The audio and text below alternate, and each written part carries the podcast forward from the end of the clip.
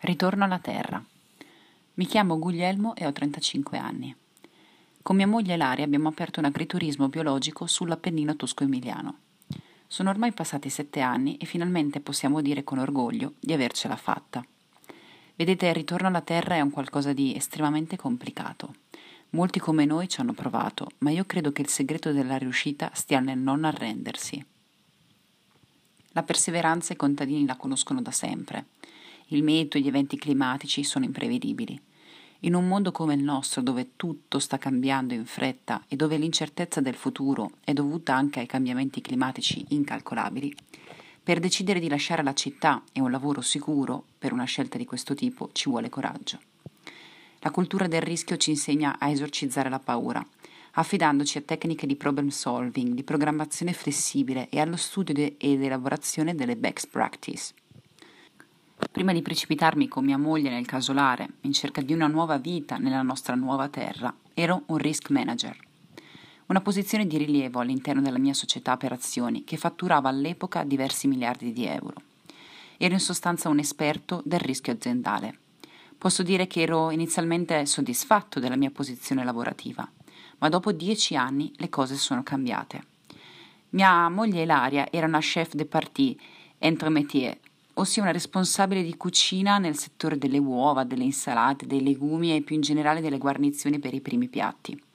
Insomma, visti da fuori, entrambi eravamo realizzati, ciascuno con il lavoro per cui avevamo studiato anni, ciascuno con il suo settore di competenza specifica. Ma piano piano, col passare degli anni e la comparsa delle prime rughe, iniziavo a sentire qualcosa alla bocca dello stomaco.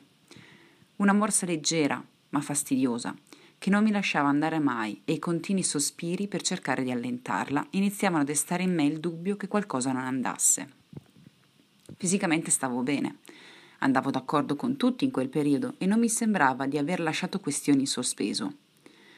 Ho continuato a far finta di nulla per qualche tempo, poi sono subentrati gli attacchi di panico.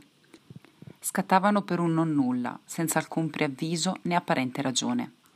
La prima volta che è successo ero in treno. Naturalmente, a causa di un guasto meccanico, eravamo fermi a soli 150 metri dalla stazione di arrivo. La gente nel vagone iniziava a lamentarsi, alcuni passeggeri persino imprecavano. L'afa del vagone mi ha convinto a infilarmi dell'intercomunicante, lo spazio tra le carrozze. Ricordo di aver preso una bella boccata d'aria, ma come me anche altri avevano avuto la medesima idea, e così ci ritrovammo tutti ammassati in quei due metri quadri. Attaccato al palo centrale ho iniziato a sudare freddo.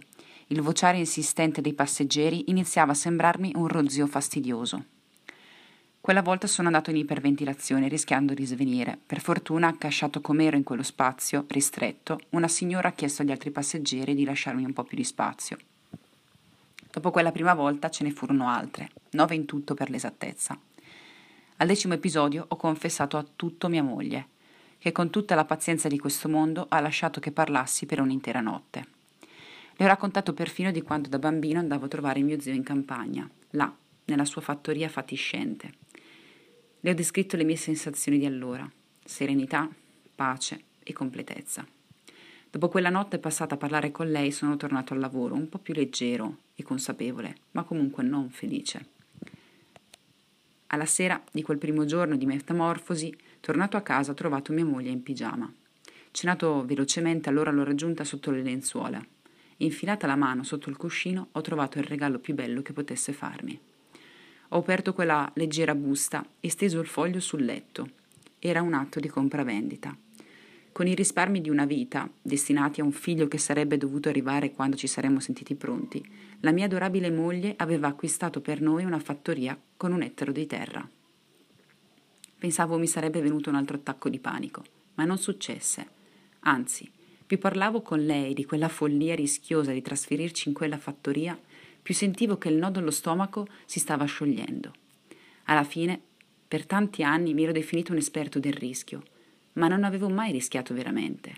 Così ho consegnato le mie dimissioni, con un sorriso 32 denti. Ho venduto il nostro appartamento e completate le pratiche burocratiche ci siamo subito trasferiti.